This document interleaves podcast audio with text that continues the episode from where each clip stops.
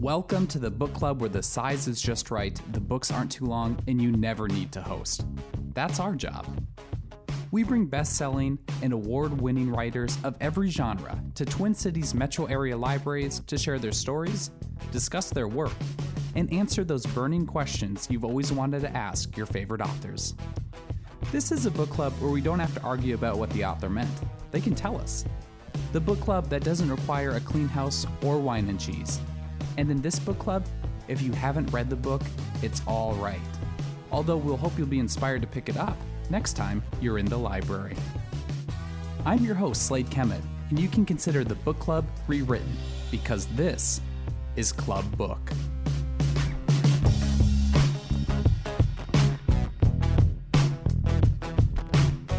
Club Book is made possible by Minnesota's Arts and Cultural Heritage Fund, MELSA, and Library Strategies. We would like to thank our media sponsors at Minnesota Public Radio and MinnPost.com for helping us get the word out about our great guest authors.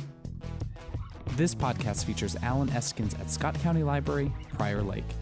Lawyer turned novelist Allen Eskens burst onto the thriller scene in 2014 with his compulsively suspenseful mystery, The Life We Bury. This literary debut won the former defense attorney the genre's prestigious Barry Award, the Rosebud Award for Best First Novel, and put him in contention for an Edgar Award, an Anthony Award, and half a dozen others. The Life We Bury has since been published in 16 languages, an option for a feature film adaptation. Eskens' follow ups, The Guise of Another in 2015 and The Heavens May Fall in 2016, follow some of the same characters. The latter won the 2017 Minnesota Book Award for genre fiction. Eskens' newest book, The Deep, Dark Descending, debuted in October. It centers around homicide detective Max Rupert, a protagonist already known to Eskens fans, as a veteran cop struggles to balance his professional integrity with a desire for personal vengeance after the shocking revelation that the hit and run that accidentally killed his wife was no accident at all.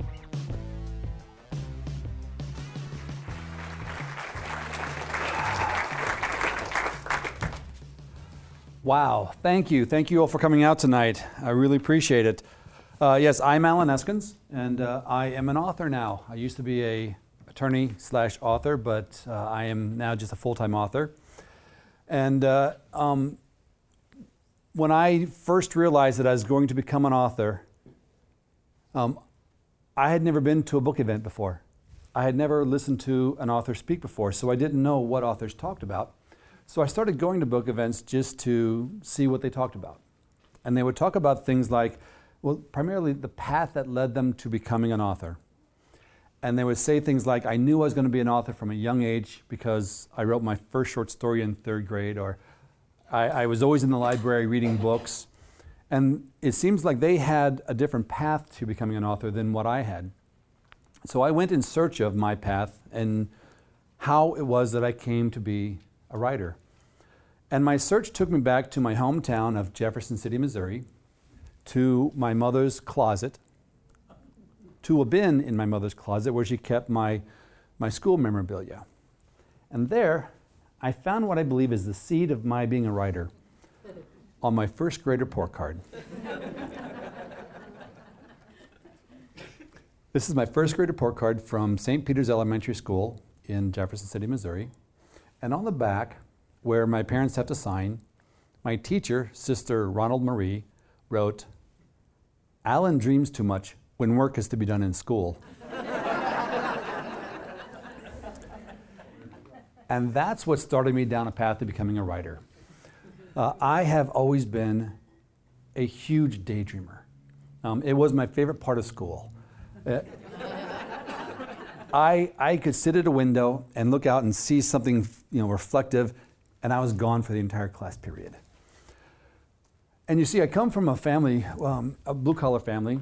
My dad was a Nebraska farmer who moved to Missouri and fell in love with hanging sheetrock, so he started a drywall company.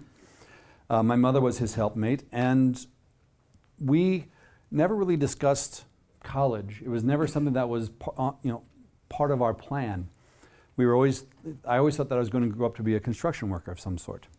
So I never really cared about my grades in school. and I never really thought that I would do anything other than construction. But then a couple things happened, and it happened because of teachers. How many teachers or former teachers do we have here? Quite a few. Um, I would like to thank you for being a teacher. And on behalf of students like me, I'd like to apologize. I really was one of those incorrigible ones. But a teacher started me down a new path.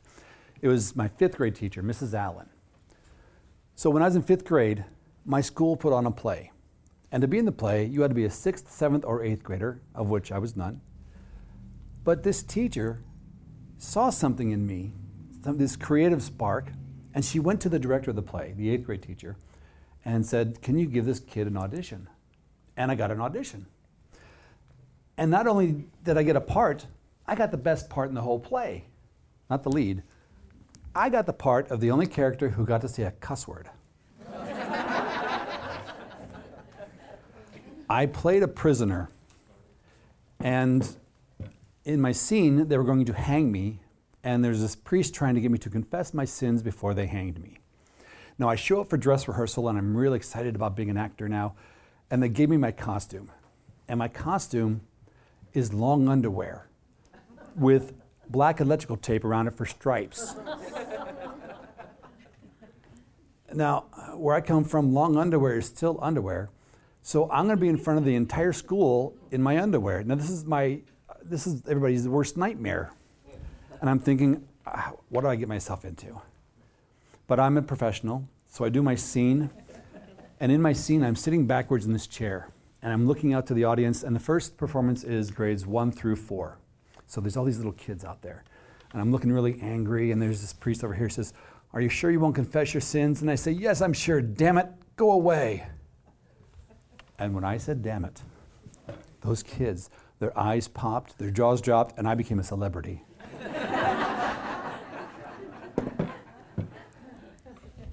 and I thought, I like this acting thing. Well, my school didn't put on any more plays. So I went back to my old ways and I became, once again, a very poor student. And uh, I, when I was digging through my mom's bin, I found my eighth grade report card, which I brought along with me as well. And for language arts, and I, I I make a living with language arts today. This is what my language arts teacher had to say. Allen is completely out of it in language arts. he seldom pays attention, he seldom studies, he seldom does his homework, and when he does, it is not of the quality he's capable of doing. Signed Mrs. Lee. But the thing is, she was right. That was me. I was that student. I was really, I really didn't care about school. And by the time I got in eighth grade, I actually hated school. I really did. And I thought, when I get into high school, I'm going to do my four years, get done with it, and go into construction. But I get to high school, and my high school has a theater department. And I remembered how much fun I had back in fifth grade. And that spring, they're doing Oklahoma, and me and my buddy were, were kind of talking about, you know, the, the play, and it was kind of on a dare. We both decided we we're going to try out for the play and see what happens. We both got in it, and it was glorious. I had so much fun doing that play. And that's when I decided I was going to be Allen Theater Guy. That was going to be my thing. So I threw myself into theater, and theater, in my theater classes and in my chorus classes, I got straight A's, which counterbalanced the C's, D's, and F's I was getting in my other classes. But another thing that theater did was it taught me how to take these daydreams and focus them and be creative with them.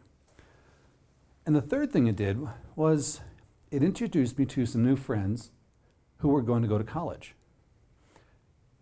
And I started thinking, what if? What if I went to college? Well, I, I wasn't a serious student. Um, like I said, I, I flunked a lot of classes. I got a lot of D's and C's. And at the beginning of my senior year, I thought, okay, I would like to go to college just to see what it'd be like. So I would go to my my guidance counselor, and I said, I'm thinking about going to college. And she pulls out my report cards and she goes, But Allen, you're not really college material. And she had a point. But I thought, I'll go as a theater major because I don't have to be smart to be a theater major. So I went to college as a theater major. Um, I studied really hard my senior year. I got my GPA up to 2.5. and I got into the University of Iowa because I did really well on my ACT. So I get into Iowa, and my plan is simple. I'm going to do two years, and I'm going to study theater. I'm going to study everything I can about theater. I'm going to take the classes that they, they want me to take, but I'm going to focus on theater. And after two years, I'm going to go to New York City, and I'm going to become an actor. I'm going to spend the rest of my life in New York City. Well, I was doing pretty well with that. Um, it turns out that I had a talent for dancing. And so at the University, University of Iowa, I was studying all kinds of dance. I remember when I went home for my first Thanksgiving visit, um, my dad is a very quiet, stoic man. And that first Thanksgiving visit, I'm, we're sitting in the living room and he, he says, So, Allen, what kind of classes are you taking up there at the college? And I say, Well, Dad, I'm taking algebra and geology and, and rhetoric and ballet. he pauses. Ballet. So, does that mean you wear pantyhose? I said, Well, Dad, they're tights, but yes, I do. Uh, he never brought it up again. so I'm all set to, to do this plan of going to New York City when I sprained my ankle really badly. And I knew I wouldn't be able to do what I wanted to do as a dancer. So I looked around, evaluated my situation, and realized that I kind of liked college. So I changed my major to journalism, moved to the, uh, Minnesota, completed my degree at the University of Minnesota. And then those last couple years, for the first time in my life, I was trying to get good grades. I was studying, I was reading the stuff that they told me to read, and I was doing the assignments they told me to do, and I was getting good grades. And I thought, boy, wouldn't this have been nice if I'd done this from the very beginning? and I started wondering, what if? What if I did this from the very beginning? And really, with little more impetus than that, I went to law school. Now, I never really wanted to be a lawyer. I thought it looked like fun because LA law was a big thing back then. so I go to law school, and I take to law school like a duck to water. Um, I did really well in law school. I loved it. I had fun. Um, got good grades. I was on law review and all these other things. And I graduated and I got a job in St. Peter as a judicial law clerk. And all this time I was in law school, I was thinking that there is something missing. That this creative side to me that I had fostered through theater for so long was dying on the vine. And I started looking around for something I could do that was creative. And at this point in my life, I was pretty good with words, so I thought, let's be a writer. So I started reading books on how to write. Back in 1991, I, was, I, I bought my first book, and I just started reading on writing technique. Then I started taking classes at um, Iowa Summer Writers Festival and at the Loft Literary Center. And eventually I, I went to the uh, MFA program in Mankato. So over 20 years, off and on, I was studying creative writing with this idea that I wanted to be a writer. And I developed this, this passion for it. It became my hobby. That's what I wanted to do. If I, you know, instead of going out playing golf, I'd like to write short stories or write poetry or something. And while I was studying, I was writing on, I was, I had a manuscript I call my practice manuscript. So every time I learned something new, I would go to this manuscript and I would, I would add this technique to this manuscript. And so over 20 years, I had this manuscript that was really kind of piecemeal together. And I thought, okay, this is not ready for prime time. So I put it aside. And then I outlined and wrote a novel called The Life We Bury. So this is my, my debut novel, The Life We Bury and it tells the story of a college student who gets an assignment to interview somebody and write their story. He doesn't know anybody in the Twin Cities, so he goes to a nursing home to find a subject. There he meets a man who is a Vietnam vet, dying of cancer, but also spent 30 years in prison for murder. And through this interview process, my protagonist, Joe Talbert, gets pulled into a 30 year old mystery. So it is a mystery, but it's also the story of Joe Talbert running away from home to go to college. He wants to leave behind his dysfunctional mother and his autistic younger brother. He doesn't want to be responsible for his younger brother. He wants to chart his own path. And it, it, the, the title, The Life We Bury, is a metaphor for his desire to leave part of himself behind. And the man he's interviewing, Carl, has already mu- tried to leave part of himself behind. And so Carl becomes kind of a mentor character. And so I write this story, and the idea for the, the story actually came from when I first moved to, the, to Minnesota. Uh, I was supposed to go out and interview somebody. And because I was new here, I just went to a nursing home to find a subject. And there I met a nice gentleman who didn't have a dark secret. But I thought, when I was writing this novel, what if I'd met somebody with a dark secret? So that's where the idea for the novel came from. So I write The Life We Bury, and I then start sending it out to try and get a publisher. And I want to be a traditionally published author, so I want to have an agent. So my first task is I need to get an agent. So I'm sending out these query letters trying to get an agent, and I'm getting rejection after rejection after rejection. And one of the things the rejections are saying is we don't know exactly how we would market this book. It's kind of a mystery, it's kind of a coming of age story, it's kind of a thriller, it's kind of a literary novel. And because there was no really neat, if you like this guy, you'll like this guy, they were, they were passing on it. So, to distract myself from these rejections, I started writing my second novel, The Guise of Another. I didn't know it was going to be my second novel at the time. I just thought I was going to keep writing manuscripts until I got an, uh, an agent. But so I'm writing my second novel, and I thought, well, I'm going to make this one a little more plot driven. It's going to be a thriller. It's going to be a dead on thriller, and there's no mistaking what it is. And about the time I finished my manuscript for my second novel, I get an agent on my first. Now, I was rejected by 150 agents before I got my agent. But once I got an agent, we submitted it to some publishers, and within three weeks had two offers for publication. And once we picked a publisher, we then went back to that publisher and said, Look, I have another manuscript, and I would like to do a three book arc for the character in this, in this novel. And we got a three book deal. So by the time The Life of Bury hit the store shelves, I had contracts for four books total. So, what I decided to do is because Joe is a college student, I did not want to have my college student protagonist in a series where he trips over dead bodies and solves more murders. So I took secondary characters from the life of Bury and I started telling their stories going forward. So the, the first story arc is for Max Rupert. Max is a homicide detective in the life of Bury. He plays a small role, but it's a very important role. Um, there's another character I'm going to refer to in a second. His name is Boady Sanden. In The Life of Bury, he is a law professor. He plays a small but important role.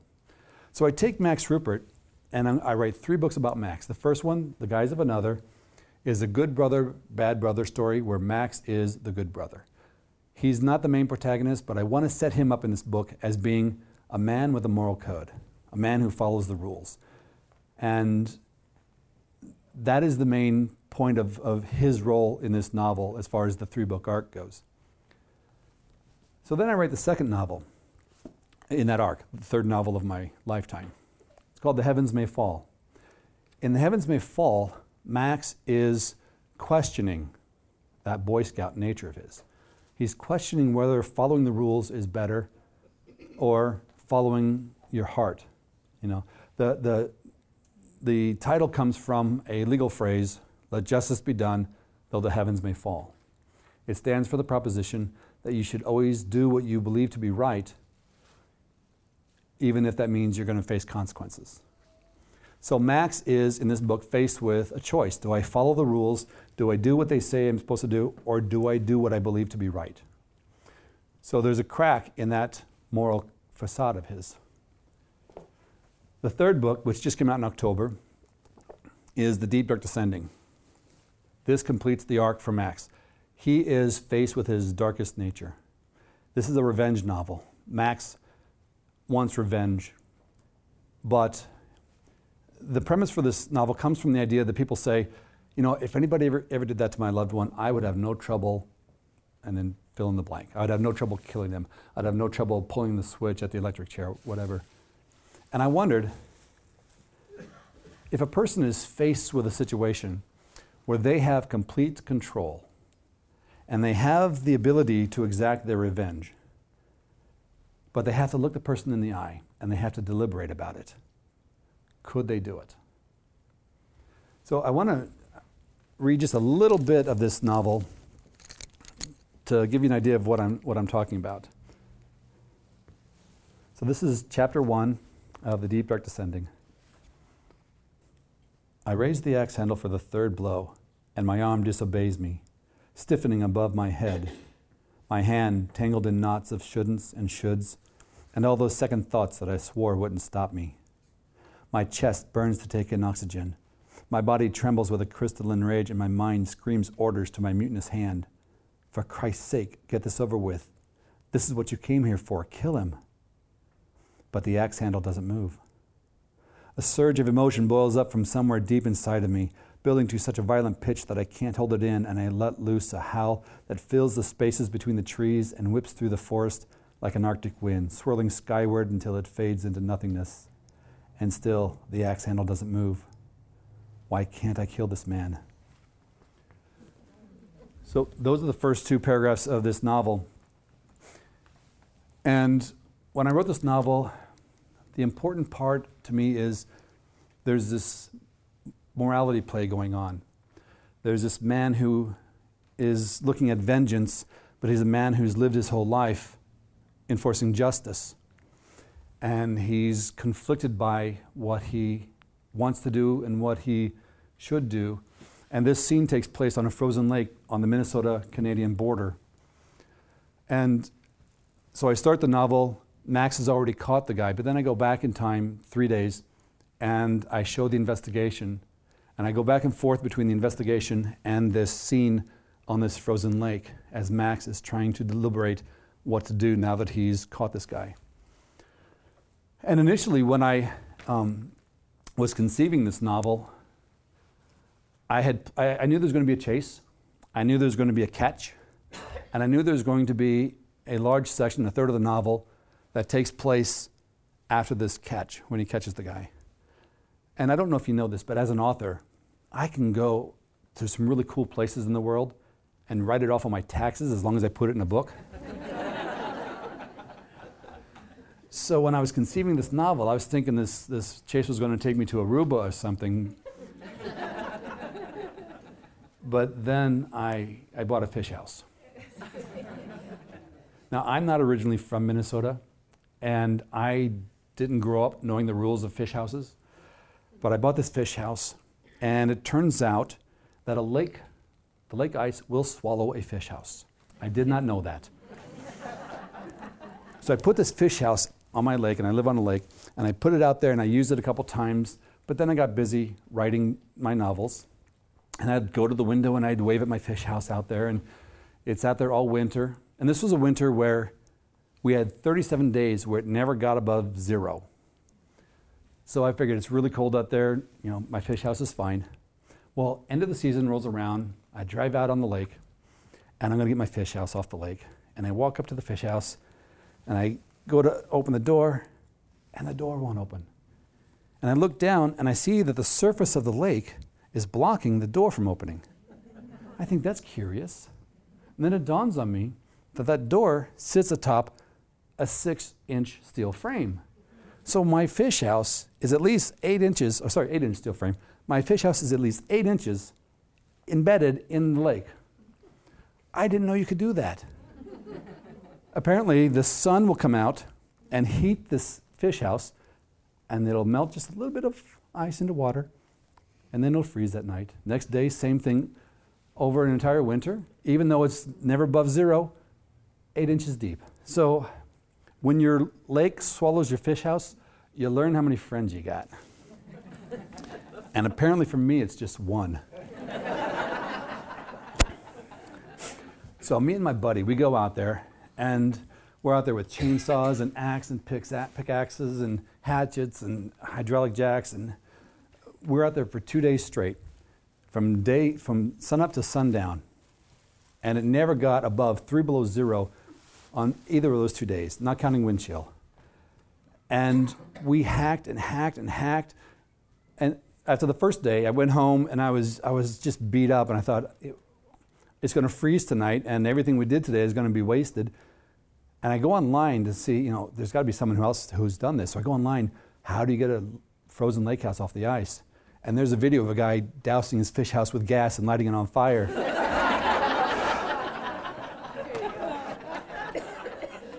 And I think, hmm.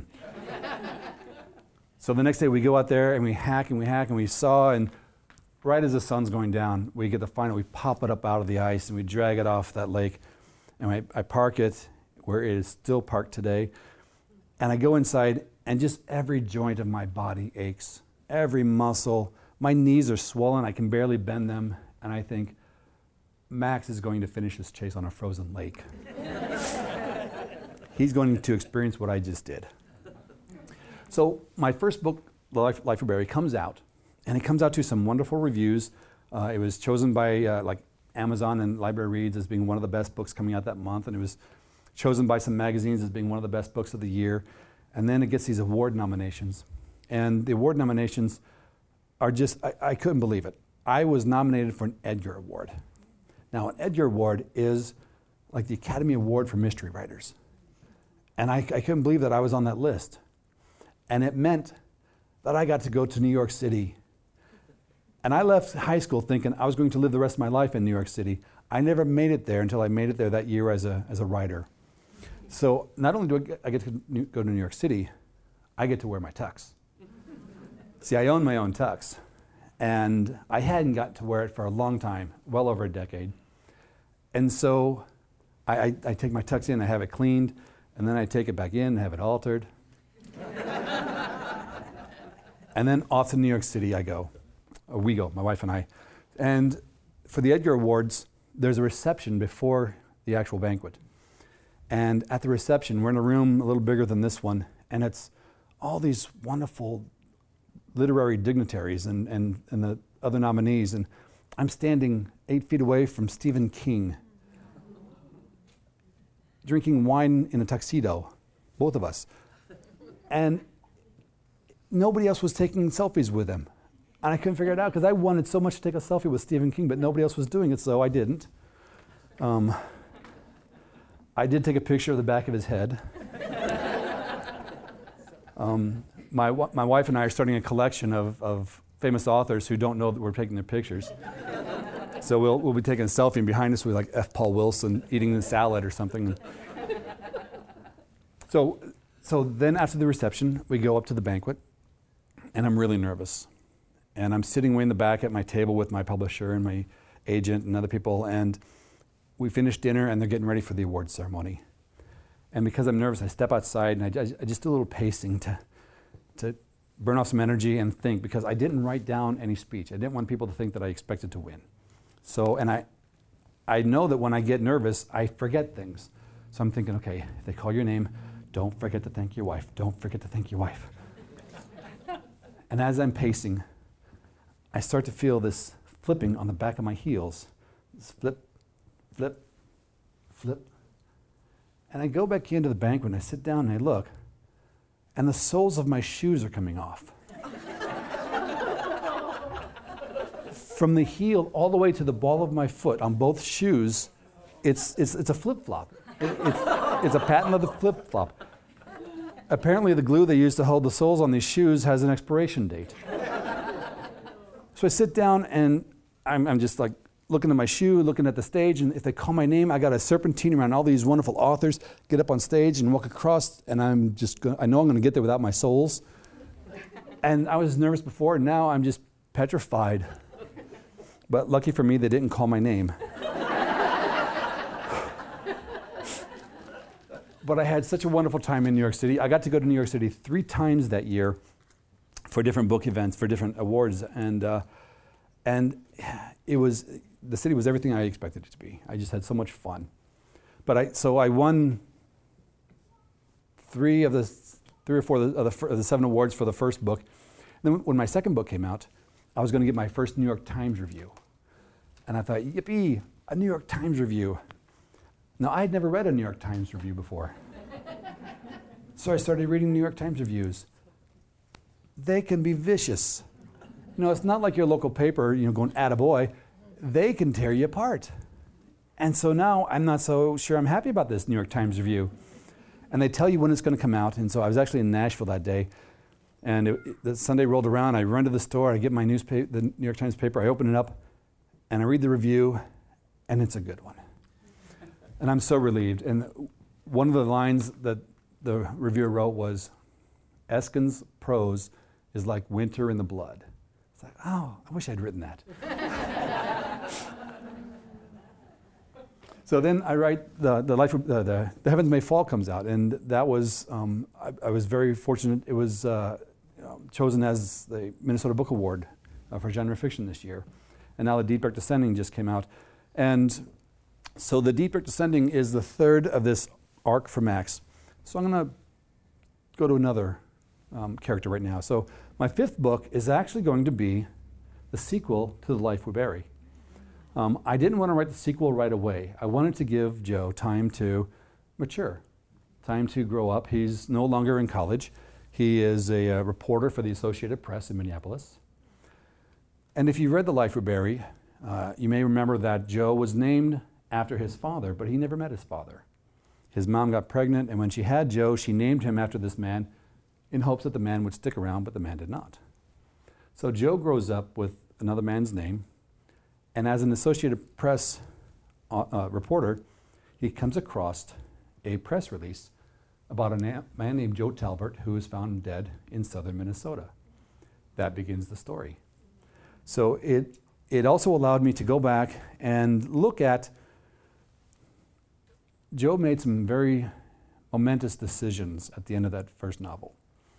And it always made me wonder how his life would change because of those decisions. So I get to go back and explore that a little bit. I also get to bring back Jeremy and his, his mother Kathy and Lila. So that book is at the publishers right now, being my editor is reading it right now. Um, and I'm on my sixth book. I'm writing my sixth book. Now, my sixth book, remember I told you I had this, this kind of hot mess ma- manuscript that I worked on for 20 years? That's my sixth book.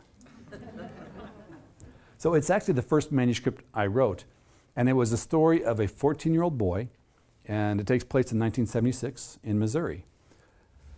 And as I was writing that manuscript, I wanted to give my 14 year old boy a name that when you said it has kind of a southern drawl to it. So I named him Boady. Boady Sanden. And then years later, or when I was writing The Life We Bury and I was creating this law professor character, I thought, just for fun, I'm going to take this 14 year old boy and make him this law professor when he grows up. It was just kind of a lark. And now it looks brilliant because now I get to go back and write Boady's story, which was really the first story I ever wrote. and that one will be coming out 2019. Um, after that, I don't really know because um, I have like four different book ideas in my head. This whole thing of, you know, me being a, a daydreamer, it's still there. That's, that's, really all I do now for a living is daydream and write it down. So it's, it's uh, you know, it's so wonderful to have something that you're passionate about that you would do as a hobby, and even if no one paid you, and be able to do it full time. And it's even more exciting to be able to come to rooms like this and talk to people about what you do, about what you're excited about. And it amazes me every time I come to an event like this that people show up. So thank you.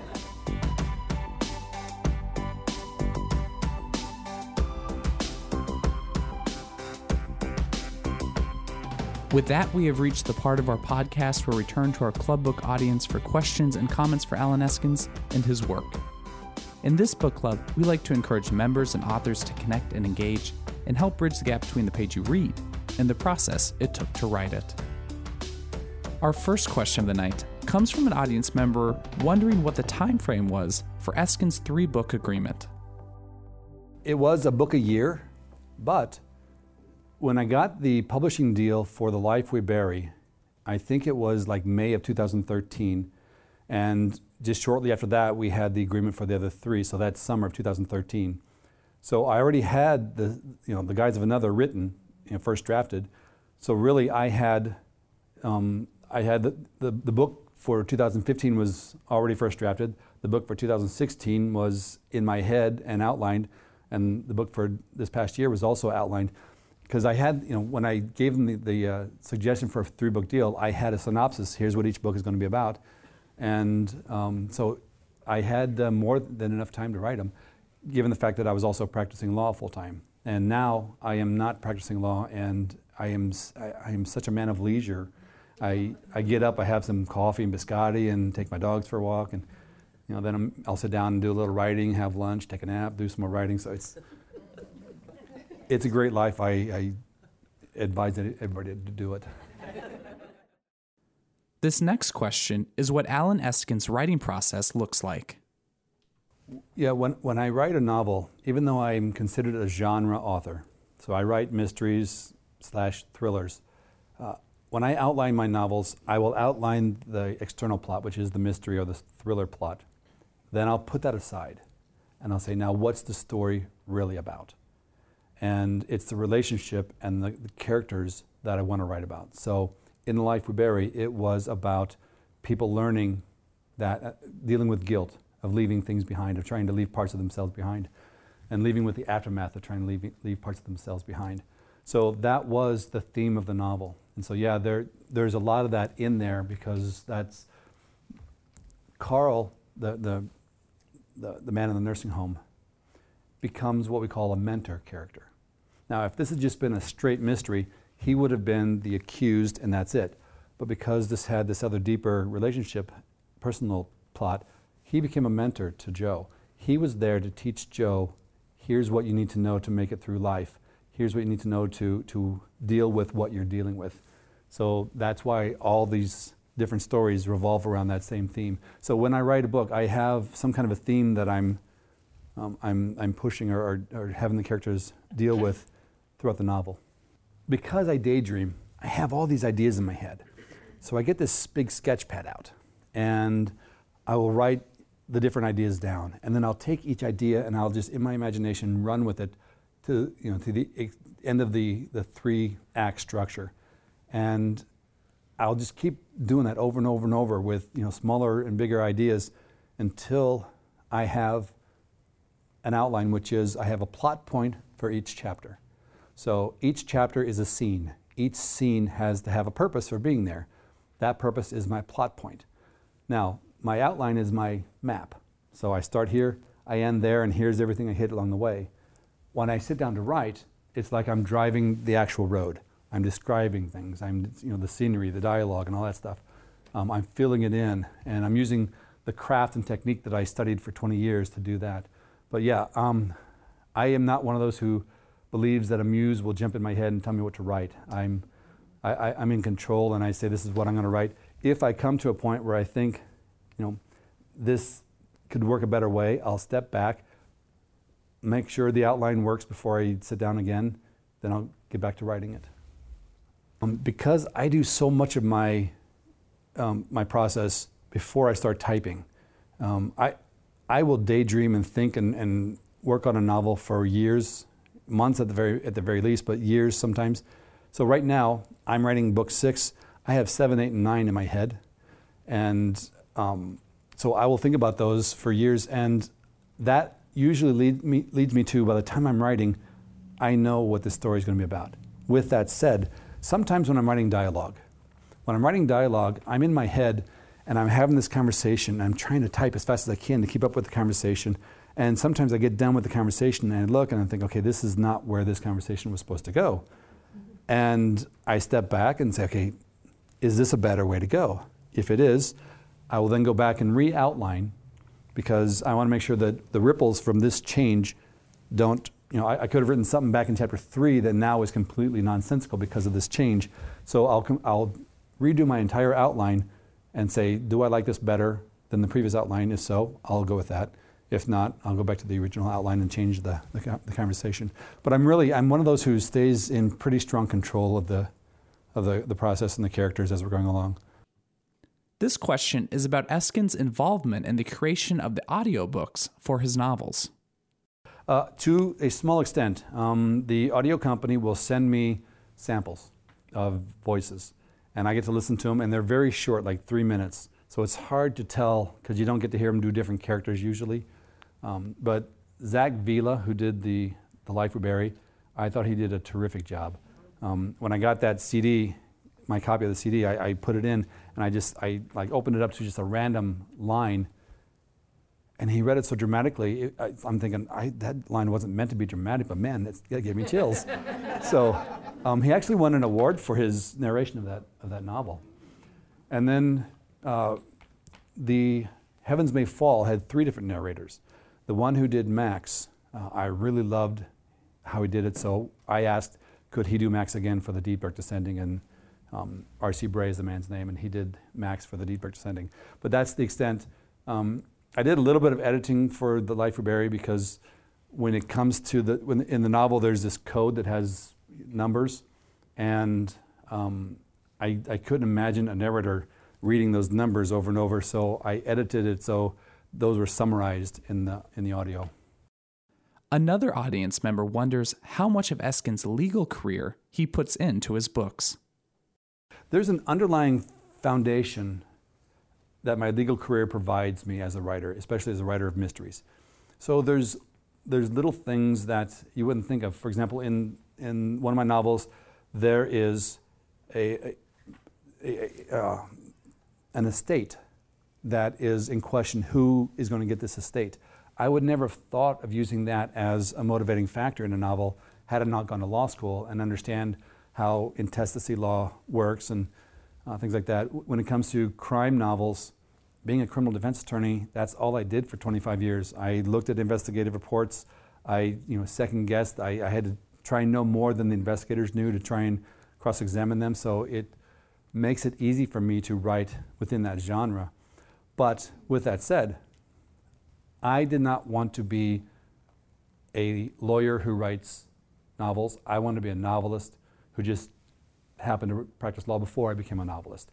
So that's in part why The Life We Bury did not have as its protagonist a cop or an attorney or a reporter or a doctor because I wanted to have you know, a, a, an amateur person and I didn't want people to say, oh, he's a lawyer because he wrote a legal thriller. So uh, I, I, I, in The Heavens May Fall, there's a legal thriller aspect to it, but that's about as close as I'm going to get to a legal thriller for some time.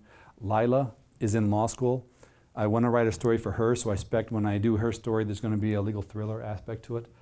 Um, but only because that's where she's at in her, in her life, not because I am a lawyer to begin with. This next question asker inquires about Allen Eskens' books being adapted into films.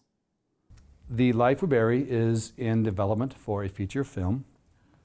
It is, um, I, am, I am completely out of the loop. So what I know is that there is a production company really working hard to try and make it a movie. I know that they have a, a writer-director attached to the project.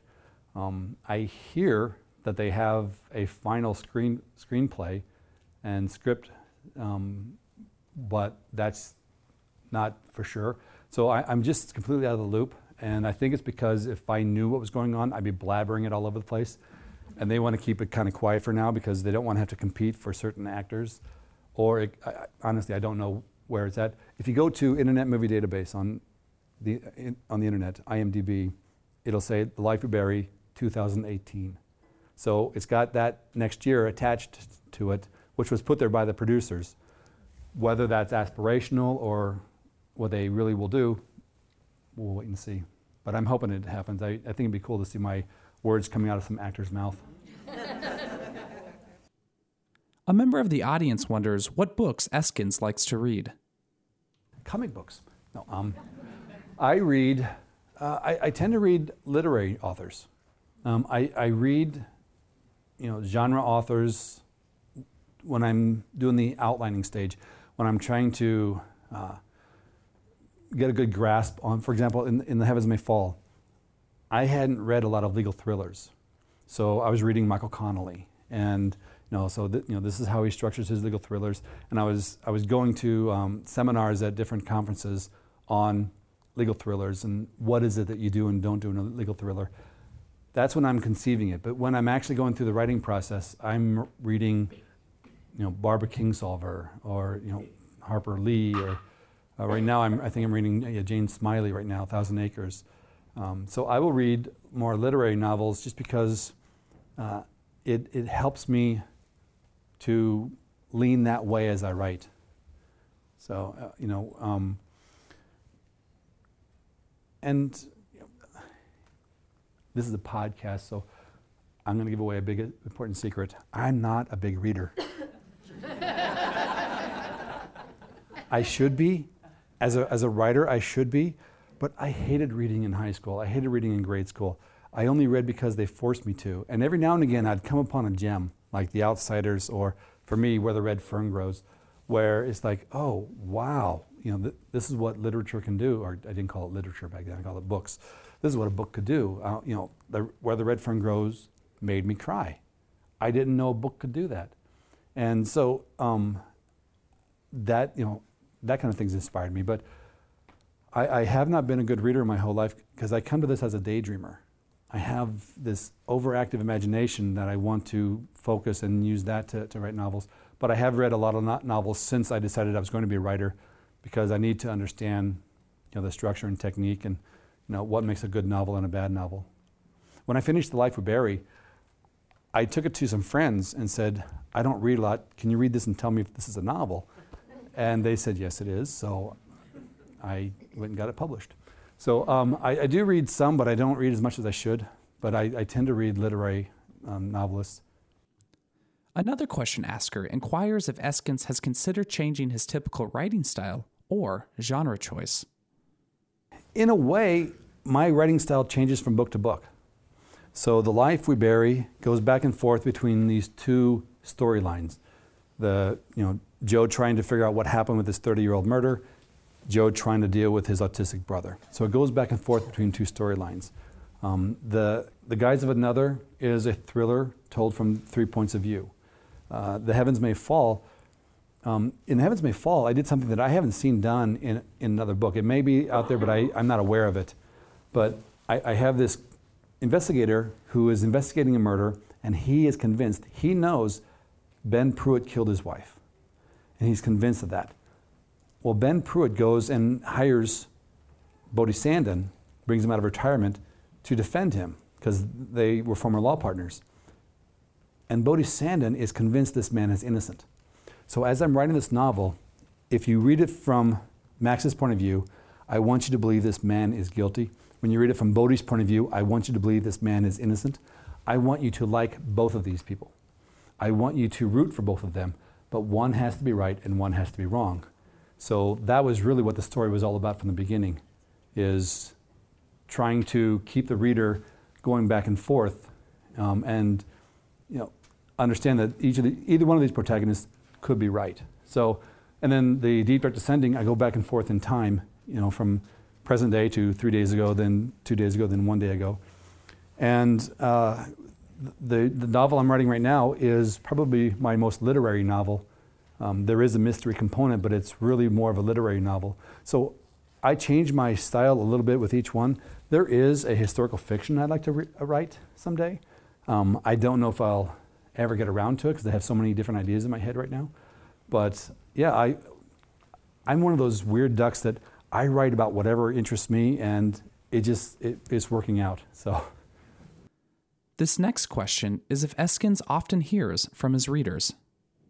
I get emails from all over the world, and uh, they usually focus on what's at the heart of the story, especially the life we bury, the, the brother relationship. Um, so um, I have had, for example, when I was talking to my publicist about the Deep Dark Descending, I said, yeah, and, and a third of the novel is going to take place on this frozen lake, and this guy's going to be drilling holes in the ice. And she goes, wait, wait, drilling holes in the ice? Won't they fall through? she was from the Philippines.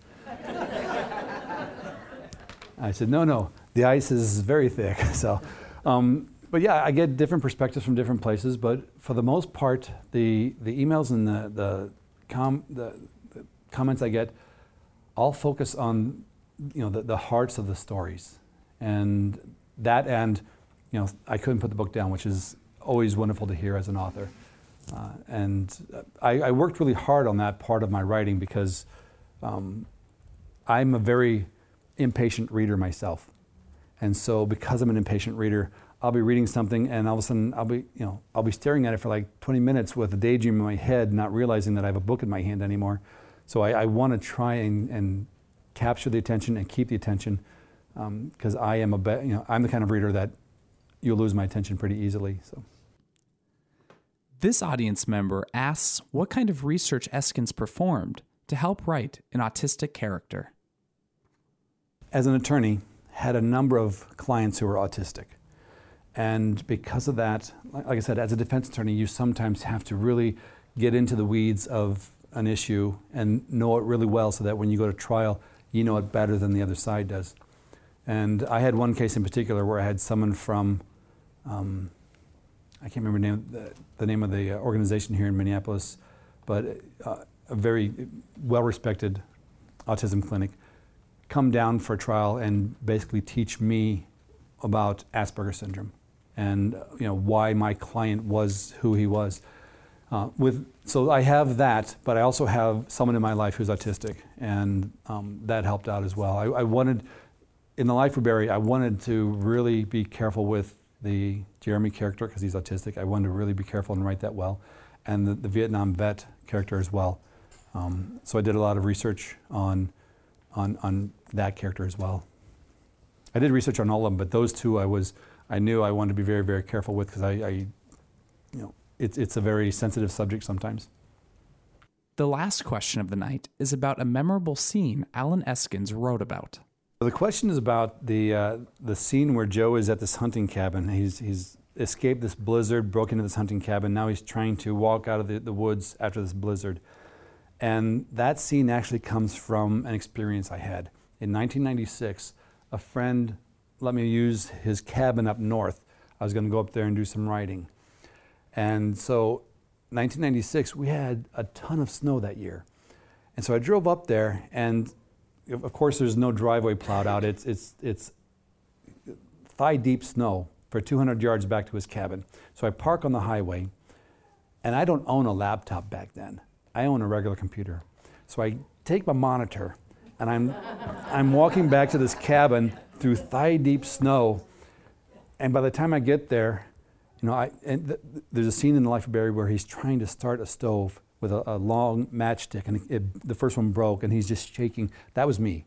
I, I, was trying to light this fire because I was freezing, and I, and I was shaking, and I, you know, I broke the first stick, and I'm like, okay, I only have one more, so I was very careful.